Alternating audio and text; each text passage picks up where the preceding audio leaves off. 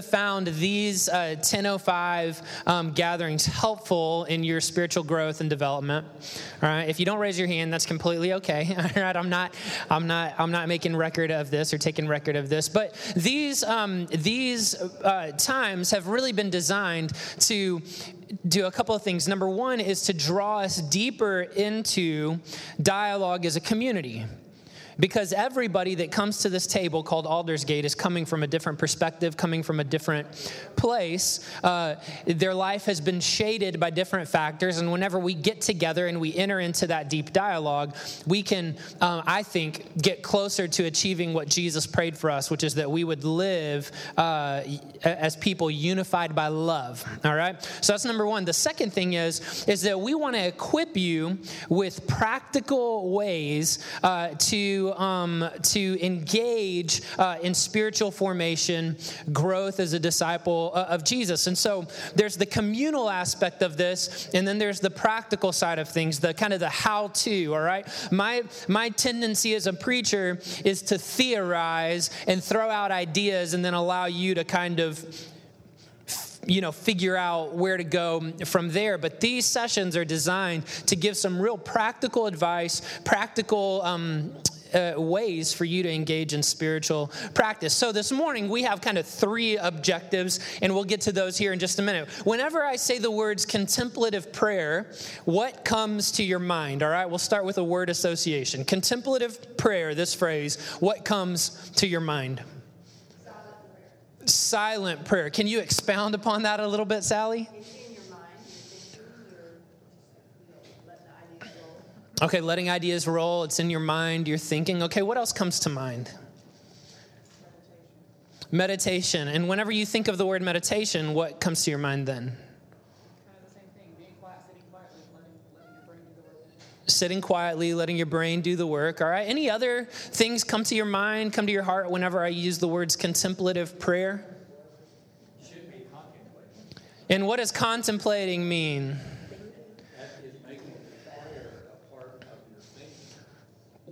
Ooh. Making prayer a part of your thinking. That's beautiful, Carlton. I may steal that for the second service. Sermon writing is just thievery, all right? That's all, that's all it is. Nothing new under the sun. Yeah, I grew up in a tradition that did not necessarily practice contemplative prayer. I grew up in, in, a, in a tradition in Christianity that, that spent a lot of time in corporate prayer, praying before meals, praying in church services, as well as individual prayer, you know, as part of my quiet time, as part of my devotional life with God. But most of what I learned about prayer was really formed and fashioned by the things that I say to God. So I'm going to come to prayer, uh, into a place of prayer, and I'm going to ask God for things. I'm going to intercede on behalf of my brothers and sisters, right? I'm going to thank God for the ways that God has been at work in my life and the way that I see God working in the lives of those around me and in the world. And, and then I'm going to say, in the name of Jesus, amen. It wasn't until later in life that I discovered um, something about prayer that you probably have known for a long time. And that's this that prayer in the Christian tradition or the way uh, of Jesus, and especially in the Old Testament and early on in this Christian experience, was less about what I had to say to God and more about opening myself up to what God has to say to me. And I'll give you an example of this. Mother Teresa, everybody uh, has probably heard of her witness and the work that she did with the Sisters of Mercy in Calcutta. And she was being interviewed. Uh, if you haven't heard the story, it's one that I share a lot. So if you've been in a room with me, you've probably heard it. Well, so sorry, but I'm going to share it again, all right? Because it's meaningful to me. And it's all about me, Jason. just kidding. As a four, all right, it's all about me. Anyone here last week for the Enneagram conversation? All right. I'm the individualist that they were all talking about. Uh, nobody's getting my humor today, Loretta. I better stop. They're like, we're here, we are here to talk about prayer, Tim. Uh, but Mother Teresa was being interviewed by um, Dan Rather, I believe. I can't remember right off the top of my head. And he said, it's been, it's, it's been said that you pray for three hours a day. Before you work, you get up and you pray for three hours a day. Well, what do you say for three hours a day? And Mother Teresa said, Nothing, I listen. And so, as a good journalist, the journalist asked her the follow up question Well, what does God say for three hours? And she says, Nothing, he listens. Contemplative prayer is a series of practices that help carve out space in our minds and in our hearts and in our lives so that we can commune with, experience the presence of God in familiar ways as well as, as new ways. Right? So, contemplative prayer does have this element of thinking critically, of, of letting our mind kind of um, lead the conversation, right? But it also has this function of helping tamp down or diminish the noise in our head so that we can hear what God has to say. And so this morning, I want to invite us into three practices of contemplative prayer all right and these are ways these are these are practical things that we can kind of uh, begin to um, order our spiritual life, our devotional life with that I think will have some pretty profound uh, impacts on us as individuals and on us as a community. Now, how many people in here would say that you practice some type of meditation or contemplative prayer uh, on a regular basis? You do?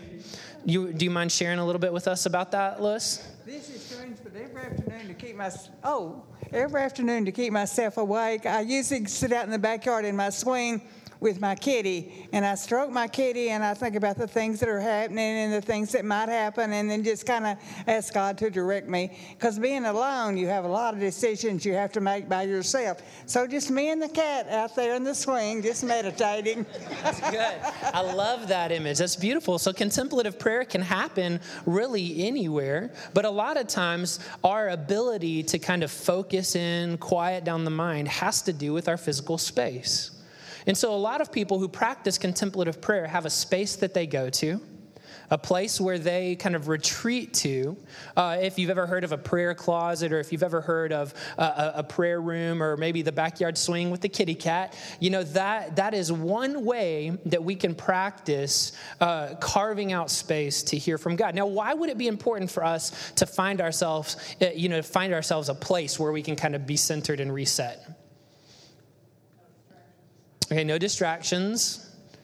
Maybe it's like we're keeping an appointment. Okay.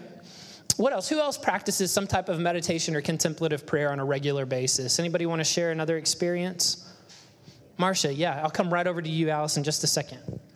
I don't have a room, but I'm a, a power walker, and 45 minutes to an hour every day, and I don't want to share that time with anybody but the Lord. And it's usually when I'm on my way out, I tell him my problems, and on the way in, he tells me what I'm going to do with those. Mm, that's good. He's probably the only one that can keep up with you, right? Marcia, that's good. Alice. Okay, for me, it's just an act of being. It is so, it's just being, being filled, and not particularly at one time or another, just continually trying to be filled. It's good. This is an act of being, right? I shared on the video. My mom, the second time she's recovering from cancer, uh, uh approaches me, or she's sitting in her chair. I'm pretty sure she was, but in my memory, she had lost her hair, and she had this cat named Edward that would just kind of sit. Maybe cats are like the conduit to, to God. I don't know. The common denominator, Sandy. And she and she she uh, encountered me in my frenetic harried hurriedness and she said tim remember you're not a human doing you're a human being.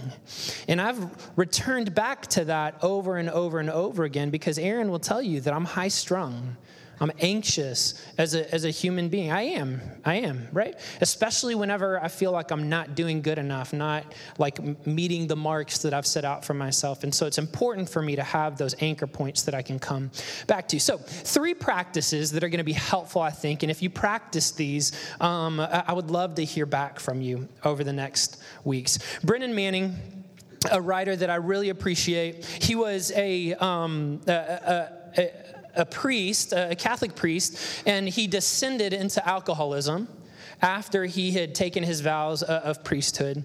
And, and eventually he left the priesthood and he became a spiritual advisor and um, dealt with alcoholism his whole life. Uh, had a really difficult journey. Any of you have lived that or are living that right now, you understand um, how difficult and courageous that journey is. And he shares a story in his book, The Furious Longing of God, about a, a moment when a, a nun came to him late at night during one of these spiritual retreats, knocked on his door, and they sat out in the hallway, and she just began to say, When I pray, God doesn't speak.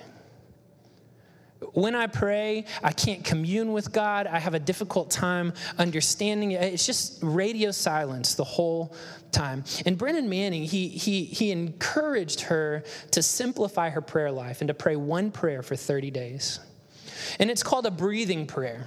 And Amy has led us in these every once in a while. And the way that a breathing prayer works, and you can use whatever words you feel called to or comfortable with, as you breathe in, you say the name of Jesus. And so you breathe in and say, Jesus in your mind. You can say it out loud, all right? I wouldn't recommend it at the grocery store, okay? But if you're on your swing with your cat, you maybe not, maybe only the cat is the one that looks at you like you're weird, right? But you breathe in. As you breathe in, you say the name of Jesus, and then as you breathe out through your mouth, so in through the nose, out through the mouth, I am yours. So you breathe in the name of Jesus, and then you breathe out, I am yours. You breathe in the name of Jesus. And you breathe out the words, I am yours.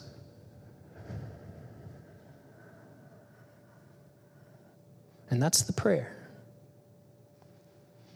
Why might that be a liberating and helpful practice for us to remember that we belong to Jesus?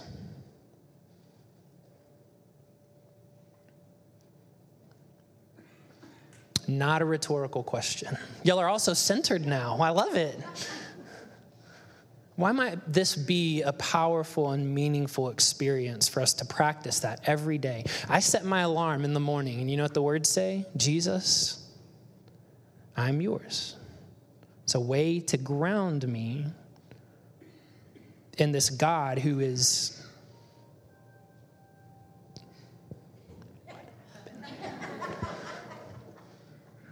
So, why, why this prayer? Why a breathing prayer? Well, it's a surrender. You know, it, it's a matter of we don't have to be in charge here. Uh, yes, it's a, a, moment of surrender that we do not have to be in charge of that moment, that um, we simply acknowledge the fact that God is sovereign and we have committed ourselves to Him and we're not there to shape the world or shape our lives the way we want them to be, but the way He wants it to be. Right. Yeah, it's a, it's a prayer of surrender, absolutely. We've been reading this book with, with Quinn, our three year old, uh, over the past couple of weeks that he's kind of drawn a liking to it. And it's one that was given to us by Jason and Amy. It's What Do Dinosaurs Do When They're Mad?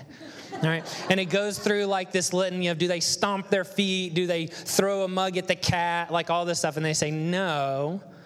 They take a quick time out and they count to 10 right?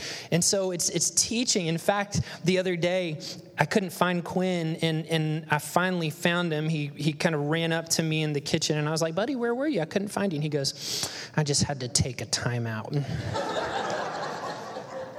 he doesn't do it all the time, but he did on that day.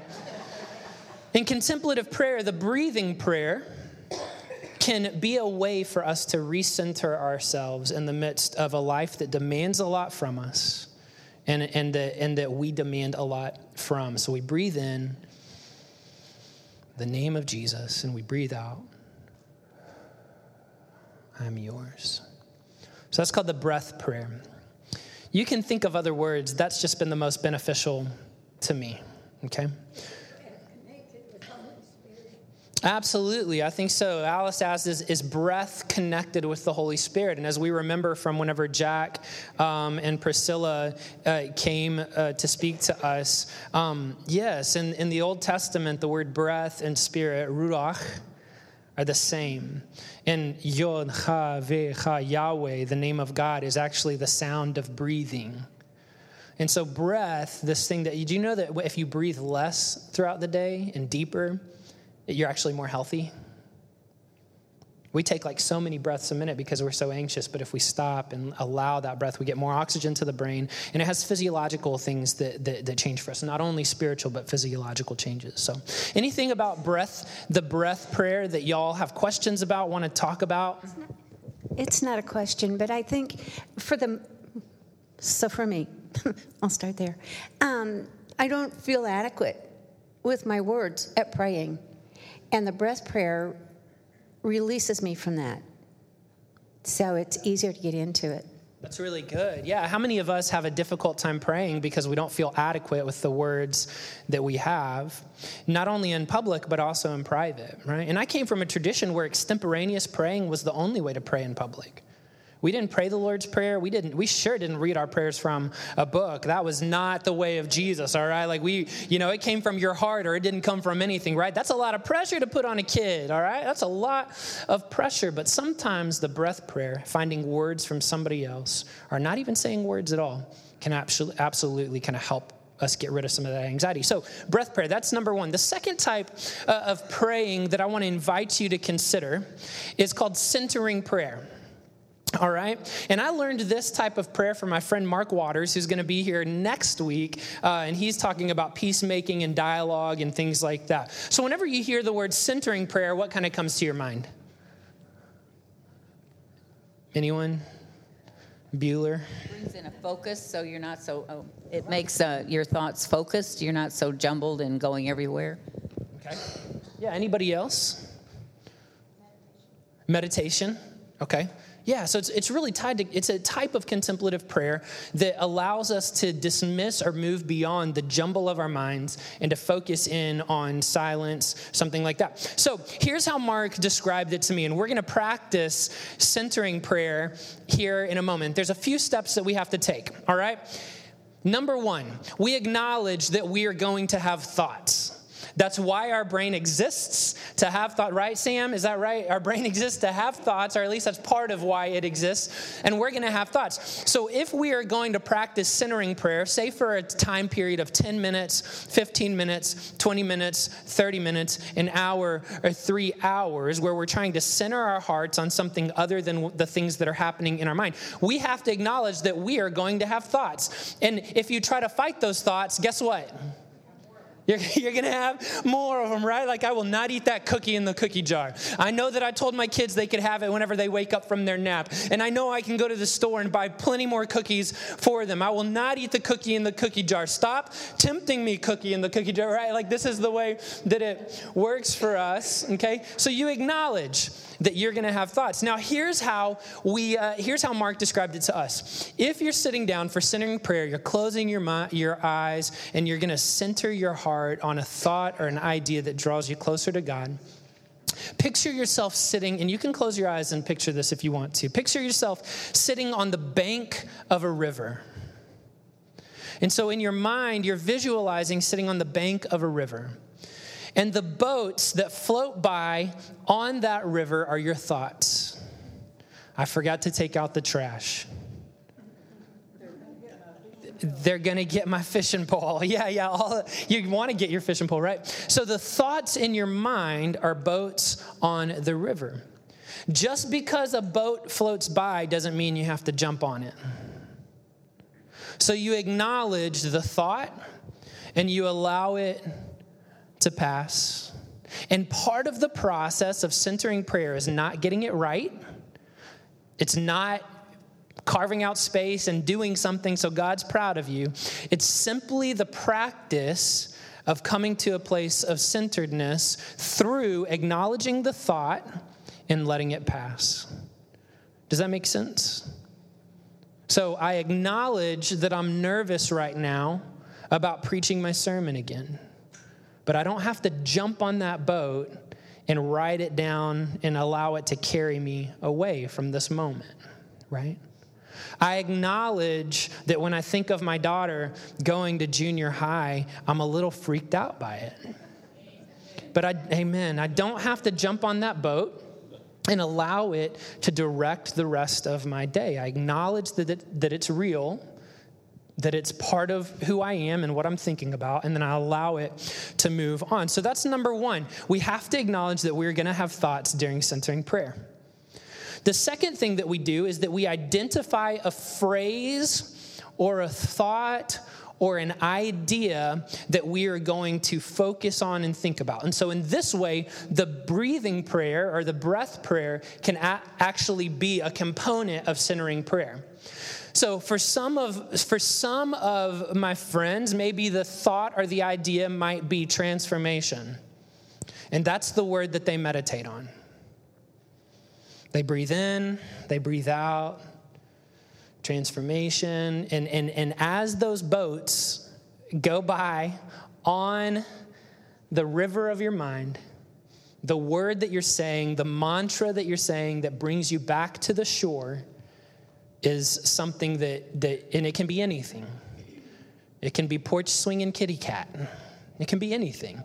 Typically, though, it has something to do with um, you know, like God. I don't know, God, something like that. All right, presence uh, of self. So here's what we're gonna do we're gonna practice two minutes of centering prayer together. Okay? And so, in order to do this the, in, the, in the easiest way, or like the most beneficial way, I'm going to ask you to uncross your legs. I'm going to show you what, what we're going to try to do. It's just like getting your blood pressure taken, Loretta, right? All right? You want to like, you want to get comfortable where you are. So you're going to uncross your legs. You're going to sit with your with your legs kind of just like right at shoulder width. All right, hands on your thighs like this, and they can be upturned or they can be down. It, it doesn't really matter. And then for two minutes, we're going to breathe in, and you choose the word that you're going to meditate, center yourself on. All right? And if a thought floats by, what are we going to do? Hey, let it go on by, all right? And if you jump on the boat, look at me. Okay, just jump back off, all right? Like it's gonna happen, okay? It's gonna happen, and that's okay. So we're gonna do two minutes together of centering prayer. So we're going to breathe in and breathe out and whatever it is that whatever phrase so i'm gonna so i'm gonna do the jesus prayer. Jesus i'm yours. And that's what i'm gonna center my heart on for the next two minutes all right? But you don't have to do the same okay? And when this little thing ding ding dings all right uh, then we'll come back to this place and we might talk about it for a minute, okay? So, two minutes begins now.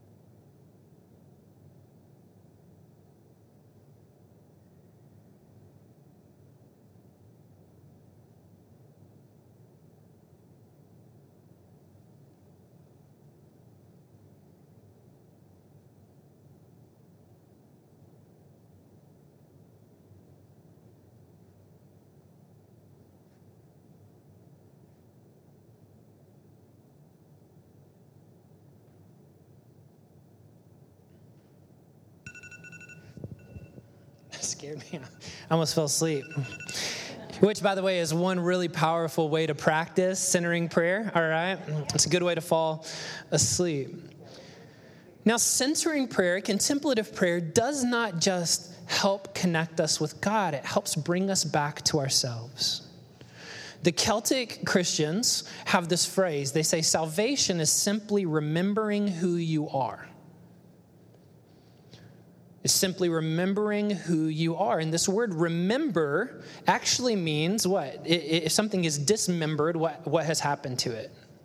It's come apart. And to remember means what? yeah, to suture it back together, to remember who we are. And so, contemplative prayer, centering prayer, is a way of remembering, okay? We don't just have to use our own resources. There are a whole bunch of resources out there that you can use. And one of the best ways to pray is to pray using Scripture. One of the best ways to pray is to pray using Scripture. And there's an ancient, um, I would say, way of reading scripture in a contemplative way that we're going to practice as our third kind of practice this morning, and then we'll have maybe a couple of minutes to just have some conversation. It's called Lectio Divina, which means divine reading. Lexicon tied to that, or a divine reading, or a divine uh, Jason might be able to help me out a little bit more with like the the transliteration from from Latin to English. But basically, we're reading Scripture, the divine reading of Scripture, and and it's a process that we go through to really um, begin to allow Scripture. How many of you know that we should not just read Scripture? We should allow Scripture to read us. I say it again.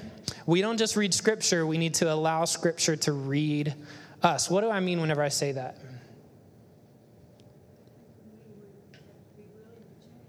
We have to be willing to change. Yes. What else? You have to be willing to be instructed. What else? I think that's good. Yeah, that whenever we encounter scripture and we allow it to read us, we allow it to change us. So, what we're going to do is we're going to practice Lectio Divina. And so, I need three people to just volunteer um, to read a simple passage uh, for me. All right. So, Amy, yes, ma'am. All right, we've got a first reader. It's going to be Psalm 130. And do you have a copy of scripture with you? That's fine. Phone. Yeah, use your phone. That's great. There's probably all kinds of contemplative prayer apps on your phone. All right. And we're just going to focus in on, on, on Psalm 139. So if you have a copy of Scripture, you can turn there. You don't have to, all right? And we're going to read uh, verse 11.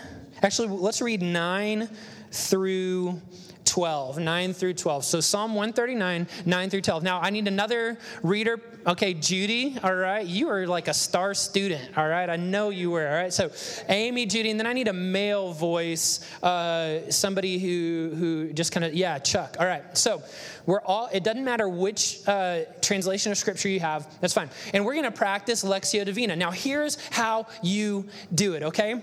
We're going to hear the scripture read the first time allow your mind to go wherever it goes. All right? Just let it let it be. We're going to we're going to spend about a minute in silence, all right, after Amy reads the text. Okay? And then after that moment of silence or minute of silence, then Judy is going to read the text again. Now, the second time you hear the text read, you're going to allow your mind to attach itself to something in the text, all right? It might be a phrase, it might be a word, it might be a, an overall idea, but you allow your mind to attach itself to a phrase or a word, and you just kind of ruminate during the silence on that idea. So if the big idea is, um, um, darkness is as light to you, then you allow your mind to think about that phrase. Okay, what does that mean? What does it mean for me? How do I experience the darkness becoming light in the world around me? And we'll have another moment of silence. And then after that minute of silence, Chuck will read the passage for the third time. You allow your mind to, again, either stay attached to that phrase or that word or to move around and attach itself to some other component of that, um, of that passage. And then after another minute of silence, we'll take a deep breath together and then we'll come back and we'll talk about it. Does that make sense? So it's a way to meditatively read scripture. Now, we don't read all scripture like this, do we? And I'm not suggesting that we, this is the only way you should read it. Have y'all heard about the woman? She goes uh, to the pastor and she's like, I don't understand what God's trying to tell me. And he's like, Well, what do you, or she, I'm sorry, the pastor's like, she is like, Well, what uh, do you mean by that? And she says, Well, I'm trying to figure out what I need to do, the next steps I need to take in life. She goes, So I just opened up the Bible uh, and uh, I put my finger on a scripture and it said, And Judas went to the field and hung himself. And then she's like, okay, that couldn't have been right, right? So she closes the Bible and then she opens it up to the book of Jeremiah. She pushes it. She doesn't know that it's Jeremiah. She just puts her finger there on the page and says, now go and do likewise. And she's like, what is God trying to say to me? Like, we don't read scripture like that. We have to study it, we have to think about it, we have to engage it critically. But this is one way for us to experience the Spirit of God speaking into our embodied experience right now. So, Amy, you're going to read Psalm 139, verses 9 through 11, right? And then we're going to just spend, right? Is that what I said? Okay, through 12. Thank you. Y'all have a great memory, all right? I need to practice centering prayer a little bit more. Um, and then we'll spend a minute in silence, and then Judy, I'll just kind of point to you and, and you can read it, and then Chuck the same way. Okay, all right, let's hear the word of God.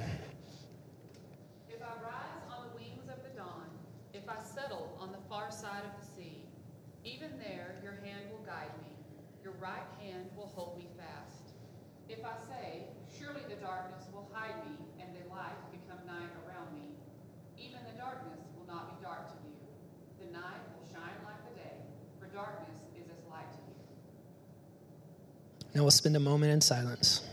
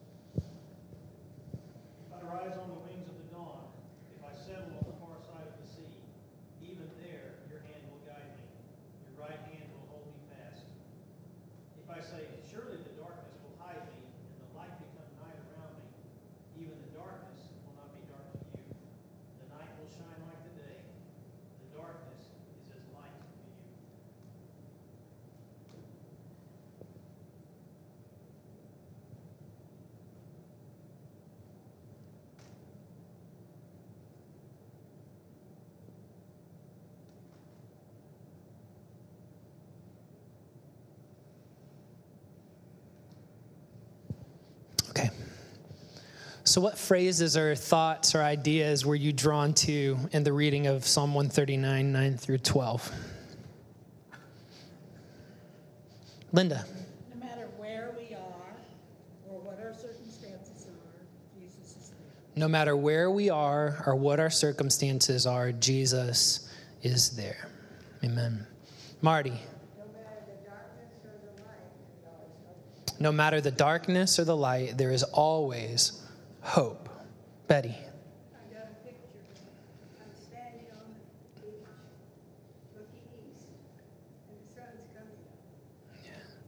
Betty got a picture. She's standing on the beach, looking east, and the sun is coming up. Betty thinks in pictures, y'all. It's beautiful. Some of us do. Some of us think in pictures. Some of us think in sound. Some of us think in music. So, and all be part of our contemplative prayer. What else? What else were you drawn to? Yeah, Marcia. His right hand will support us. Man, I know I use my left for that. I know my right for my left. I was holding the mic. I was supporting the mic with my right hand. What else? What else kind of like came to your mind? Chuck, yeah. No matter where we are, what's going on, uh, God knows it. No matter where You cannot hide it. no matter where we are, what's going on, God knows it. We can't hide our situation from God. Yeah. Sometimes we try to, right? Sometimes we try to. And so it's corrective in that regard as much as it is, uh, you know, uh, um, sigh of relief. Like, what is that word that I'm looking for, Barbara? I can't figure it out in the moment. I, my words are almost out. Pray for the 11 o'clock service, all right? So, so here's so here's what um, I, I think uh, the gift, the gift of contemplative prayer is. So we've gone over three different types, right? The first is the breathing prayer, the breath prayer. Jesus, I am yours. Abba, I am yours. Jesus, Son of Christ, have mercy on me. That's one from the uh, that's one from the uh, Orthodox tradition that's really powerful, right? We've gone over the idea of centering prayer, where we allow ourselves some space and some silence to just be okay? And then the third thing is this Lectio Divina all right where we read scripture we engage scripture on a devotional level because we understand that scripture can read our life and help shape uh, our future okay? So what are kind of the central components of all three of these types of contemplative prayer practices?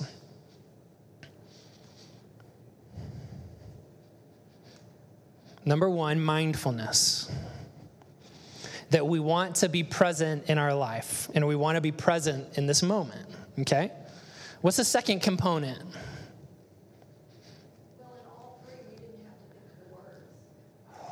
Okay, in all three, what are we going to say next? And what are all the list of things that we're concerned with? It's, you know, the, just the breathing prayer was just saying those beautiful words and the, the scripture was, the scripture was doing it for us so that we could just concentrate on that. yeah. And so I think that part in the centering prayer is just letting God talk to us.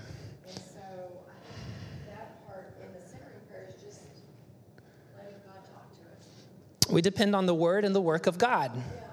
We don't have to generate anything for ourselves. There's another component time of listening, and how do we create that time of listening? Silence. Yeah, silence. So, in the fifth, Carlton, did you have something? Go for it, bub. There's a component here that I think the majority of time when we say the word prayer, we think, and we have been taught and told that most of the time it needs to be a quiet time, meditating time, alone time, with all those components. But it can also work at the noisiest, busiest moment of your life. For me, part of it is driving down Buffalo Gap Road. Come on, man. I always close my eyes and pray driving down Buffalo Gap, baby. Especially when I have to turn onto Gilmer, right, where you can't turn left, you know? But it's not, I just don't think it's true to say that prayer has to fit that glove of solitude and quietness and, and so forth. I know it works, and that's the, probably the best way, but there's another. We can experience it. We can work from a place of restfulness. We can work from a place of quiet in our souls, right? Be still and know that I am God, the psalmist writes. Yeah, Barbara. I think it's a deliberate moment. A deliberate moment, an intentional carving out of time. Absolutely. I want to end with a story because we've got to get ready for the next service. In the 1950s, there was an experimental composer named John Cage. And John Cage wrote a piece called Four Minutes and 33 Seconds. And if you ever hear this piece of music, it's really interesting because for four minutes and 33 seconds, which is the duration of the song in three movements, John Cage uh, wrote nothing.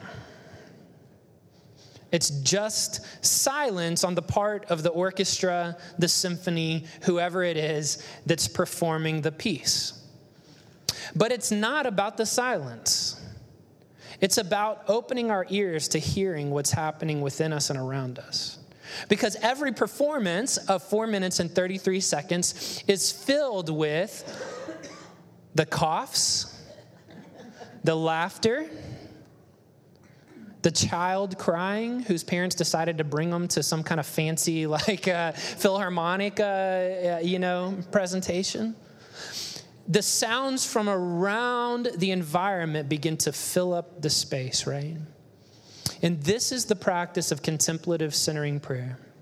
So we allow ourselves some quiet so that we can hear the word of god and the work of god that's happening within us and around us now go in the name of God the Father and the Son and the Holy Spirit.